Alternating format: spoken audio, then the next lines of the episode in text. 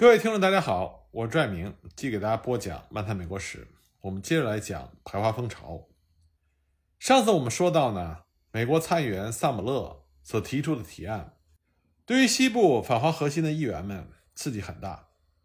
那么，加州的参议员康尼斯就声称，改动规划法并给华人选举权，这是非常危险的事情。参议员茂顿认为，华人永远不会被完全同化。鼓励保留某些语言来排斥华人。参议员威廉斯宣称，华人不能够被人信任。如果华人被允许投票，他们会使美国政治腐败，并且为大清帝国服务。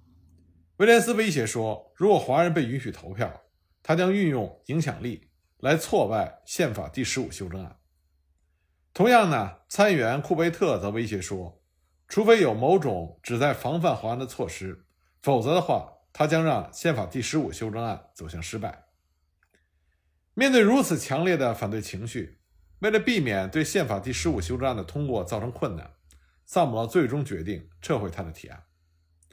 但是这并没有让反华势力满意，他们已经被惊动，已经看到了真正威胁，所以他们反手为攻，想要彻底解决未来的隐患。参议员库贝特提醒参议院考虑他先前提出的提案，他的提案呢？就是要在宪法第十五修正案中加上这么一段话：非美国出生的华人和没有向美国缴税的印第安人，不得被视为或成为美国公民。库贝特解释说，他的提案将以明确的形式把华人从规划法中排斥出去，而且通过把这种排斥写进宪法，将会让未来的国会在给华人投票权的时候变得更为困难。但是斯图亚特参议员认为。把华人问题直接写进宪法并不合适。他试图让库贝特放心，规划法已经把华人排斥在外，而且会维持那种状况。参议员科麦隆和强博则反对库贝特的提案，他们谴责共和党里反华的议员，说他们前后不一，自相矛盾。强博说：“当我们宣布从非洲来的霍顿都人和吃人族的人都可以在美国投票和任公职的时候。”我们却要在宪法中加入条款，排斥那些来自于地球上最古老的帝国的人民。那个国家在许多方面，像艺术和科学的发达，超过世界上任何的国家。他们的人民中有世界上最有知识和成就的学者。在我看来，这是一个非常矛盾的情况。当我们在努力实行人权的伟大原则的时候，这个提案是这样的不合时宜。我相信他不会在这个机构里得到广泛的支持。果如其言，库贝特的提案被扔到了垃圾桶里。普遍选举权的拥护者参议员威尔逊再次提出了一个提案，把他先前提出的被参议院以微弱的票数否决的那个提案略加修改。新的提案把禁止歧视的范围扩大为以种族、肤色、出生地、财产、教育和宗教信仰的理由在投票权上进行歧视。这个时候，参议院已经进行了二十七个小时的辩论，议员们还是意见不一，而且已经筋疲力尽。反对华人势力的这一次，居然没有对“出生地”一词提出异议。就这样，参议院以三十一票赞成、二十七票反对，通过了威尔逊的提案。参议院通过了宪法第十五修正的内容为：任何州不得在美国公民行使选举投票权和任公职权上，以种族、肤色。出生地、财产、教育和宗教自由的理由加以歧视。然而呢，参议院通过了宪改案，在美国全国范围内却引起了强烈的反对。众议院以三十七票赞成、一百三十三票反对，拒绝了参议院的议案。按照惯例，在两院之间组成了协调小组，起草了一个妥协方案。协调小组提出的方案是这么写的：美国公民的投票权不得被联邦或任何州。以种族、肤色、原先的奴隶身份作为理由加以剥夺或者侵犯。协调小组起草妥协方案的时候，也确实考虑在禁止歧视的范围内加入出生地一项，但是反华势力强烈的反对加入这个词，因为他们觉得这会让大家误以为允许华人投票。当然，在协调小组提出妥协方案的时候，出生地这个词。最终被从宪法第十五修正案中删掉。反华势力为这样的结果感到高兴，他们认为，就像加州众议员萨根特所说的，从宪法第十五修正案中删除出生地一词，就是为了让联邦和各州政府在他们认为有需要的时候，自由地限制华人入籍。但这个胜利呢，也并没有让反华势力最终满意。在众议院，加州众议员詹姆斯·约翰逊试图在宪法第十五修正案原文之后附加这样的一段宣誓性的文字。他写道：“在通过宪法第十五修正案的时候，众议院从来没有打算让华人和蒙古人种成为选民。”田纳西州的梅纳德众议员指出，这样的宣誓文字没有任何的效力。除非它是作为宪法修正案的一部分通过的，把这样的文字加入宪法原文显得不伦不类。因此呢，众议院以四十二票赞成、一百零六票反对拒绝了这一提案。就这样，协调小组的妥协方案被两院都接受了。尽管“出生地”一词被从宪法第十五修正案的条文中删去，但是这个修正案呢，不能被看成是把华人从他的受益范围内排挤了出去。第十五修正案，它不但建立了在公民的政治权利上不得实行歧视这一原则，也保证了美国出生华人的投票权。他挫败了反华势力在修正案中加入歧视华人的内容的几次阴谋。不过，华人的入籍问题还没有解决。但是，就像辩论中有人指出的那样，那是有关修改规划法的问题，不是宪法中需要解决的。因此呢，宪法第十五修正案。并没有对华人增加任何不利的条款，反而给华人在美国出生的子女提供了保护伞。由于华人在美国出生的子女人数不多，土生公民权和参政权的建立并没有立刻对华人社会产生影响。但是，重建国会不但从原则上挑战了种族歧视，而且在实质效应上对加州所建立的一套控制华人、排斥华人的系统产生了极大的冲击。加州人在华人问题上的自信心的减弱，是重建时期宪法修正案的影响之一。一八六六年以前，加州在管理华人的问题上我行我素，很少向联邦申请援手。凭着加州自己的立法权和行政权，已经极为成功的剥夺和限制了华人的政治和法律地位，而且呢，迫使他们交纳歧视性和惩罚性的特别税。华人交纳的税金。成为了加州财务的一个重要来源。加州人当时充满自信，觉得他们能够独立处理华人问题。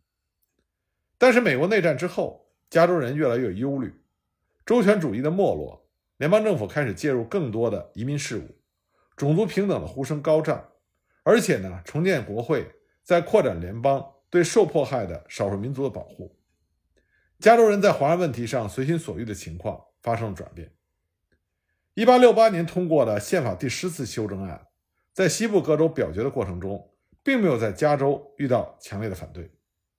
由于华人在美国出生的子女为数还少，该法案给予土生美国人普遍公民权的措施，并没有让加州人觉得太大的伤害。但是呢，它还是引起了一些加州人的疑心，他们预感到国会将会把规划权向华人开放。一八六七年，华人规划权的问题。就成为了加州选举中的一个热门话题。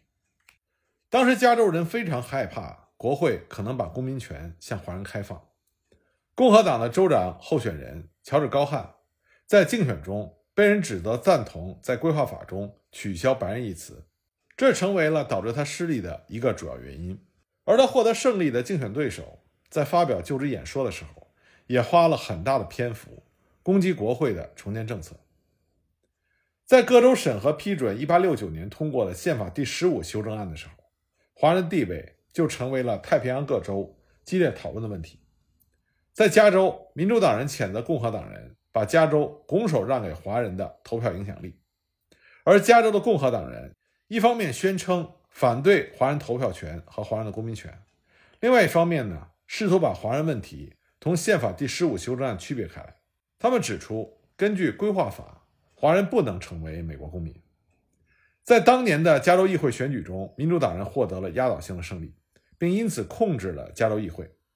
1870年1月，加州上下议会都否决了宪法第十五修正案。俄勒冈州的议会在1879年10月否决了宪法第十五修正案。普遍的推测是内华达州也会否决宪法第十五修正案。但是因为运气实际运用的好，和该州宪改拥护者巧妙的政治运作，内华达州才成为太平洋沿岸各州中唯一批准宪法第十五修正案的州。不过，太平洋沿岸各州的反对并没有能够阻止宪法第十五修正案的成功。一八七零年，这个法案得到了足够的州的批准，成功成为了美国宪法的一部分。在推动平等权利法案的同时，重建国会，他也挫败了反华势力在国会通过限制华人移民法案的几次阴谋。反华势力的第一次试探是在1867年12月12日，由加州的众议员詹姆斯·约翰逊提出了一个决议草案。他写道：“只是众议院的司法委员会就国会是否能够通过立法防止华人和蒙古人种向美国移民和人口数的问题进行研究，并向国会提出报告。”不过，这个决议案并没有被众议院接受立案，因为没有得到一致的同意。那么，1868年呢？众议员约翰逊又做了第二次努力，在1月29日，他提出了一个议案，让众议院司法委员会澄清华人是否能够因为1866年的民权法案和宪法第十四修正案得到公民权。这一次呢，密苏里州的共和党众议员帕尔提出反对，他说。我觉得这是对公共常识的一种讽刺，所以呢，这个提案再一次遭到了否决。那么，在参议院关于华人苦力贸易的决议案，在一八六七年一月十六日被通过。它的原文是这么写的：鉴于从中国和其他东方国家向西方国家输入劳工的贸易，人称苦力贸易，在美国人民看来是不人道和不道德的，在现代国际法和政策面前。这种贸易也违反现代精神。现在非洲的奴隶贸易已经基本上被停止，然而却还有类似奴隶贸易的活动存在。这种贸易不再以强迫的方式，而是以欺骗的形式控制人身自由。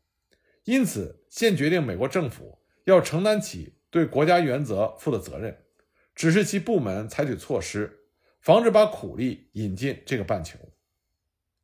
由于这个法案把劳工贸易等同于奴隶贸易，就更能煽动人心。他在参议院没有经过辩论就被接受，不过呢，在众议院并没有得到重视，因而没有通过。这些排华企图失败的原因是时机不对，它和当时美国社会的大气候不相配。在第三十九届和第四十届国会期间，也就是1865年到1870年间，美国国会里弥漫着赞同移民的气氛。这和美国内战有着直接的关系。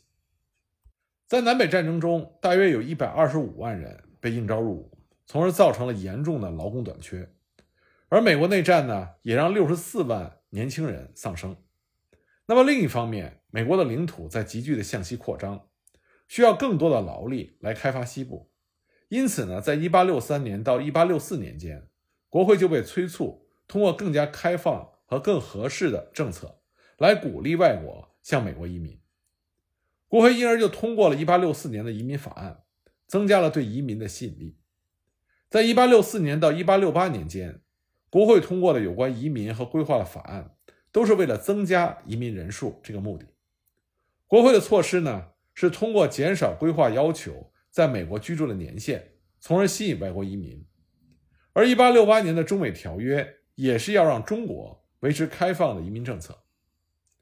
所以，尽管加州的反华势力能够阻挠国会向华人开放规划权，但另一方面呢，加州对华人的各种歧视和迫害也得到国会越来越多的注意和批评。一些议员表示，尽管他们理解加州在华人入籍问题上的担心和立场，但他们对于加州歧视性的立法不以为然。而加州方面呢，也因此受到越来越大的压力。比如，同是来自西部内华达州的参议员斯图亚特。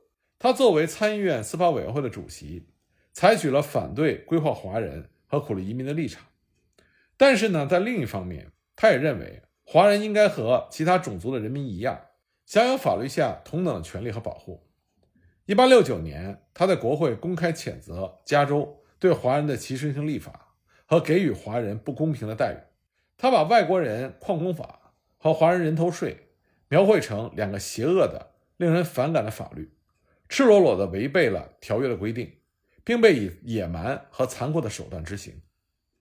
一八六九年十二月六日，斯图亚特在参议院提出了决议案，内容明显是针对加州和其他太平洋沿岸各州的。他要求司法委员会对各州进行调查，了解有没有任何州对其辖内的任何种类的居民拒绝提供法律的平等保护，有没有违背同其他国家的条约规定，有没有违背宪法第十四修正案。如果有这样的情况，应该通过什么国会立法？来强制执行条约义务和宪法修正案，并向国会提出议案或其他的措施。过了一个多月，一八七零年一月十日，斯图亚特采取了更加直接的方法，他在国会提出了法案，代号是参议院三百六十五号法案，题目呢叫做“保证每一个人在法律面前平等的保护”。法案规定，美国所有的居民都有在签合约、诉讼、作证。享有人身和财产的安全方面的平等权利。法案同时也禁止对外国移民强迫征收特别税款和费用，除非这些税费应用于美国国内的所有的移民。斯图亚特当时解释说，1866年民权法案只对美国出生的公民提供保护，他的法案将把1866年的民权法案的范围扩大到外国移民。这样呢，在美国的所有人。都可以在法律面前得到同等的保护。他特别说明，这个法案将把美国政府的强壮手臂伸出去，保护华人。在经过了四个月的等待之后，斯图亚特终于抓住机会，把他的法案合并进另外一个法案。这个法案呢，在众议院已经通过，代号为众议院一千二百九十三号法案，题目呢是强制执行宪法第十四修正案，其中的第十六条。在经过了斯图亚特的修改之后，规定为，在美国管辖下的所有人都在美国所有州和领土上享有在签合约、诉讼、合伙、作证和所有法律和程序上享有人身和财产的安全方面，同白人公民一样全面和平等的利益，而且必须承担同样的惩罚、痛苦、罚款、征税、执照和各种各样的费用，而不应该受现在的。与此法案相违背的法律规定、制度、行政命令、关税的辖制，各州不得对从某一外国来的移民强迫征收特别税款和费用，除非这些税费同等的强制应用于进入那些州的所有从其他各国来的移民。任何一州与此法案相违背的法律，在此被宣布无效。那么，斯图亚特的这种修改。就遭到了来自俄亥俄州的谢尔曼议员的反对，他担心华人的问题被牵扯进来，会使这个法案过关的难度增大。但是斯特亚特呢，公开为他的修改进行辩护。斯特亚特是怎么说的呢？我们下一集再继续给大家讲。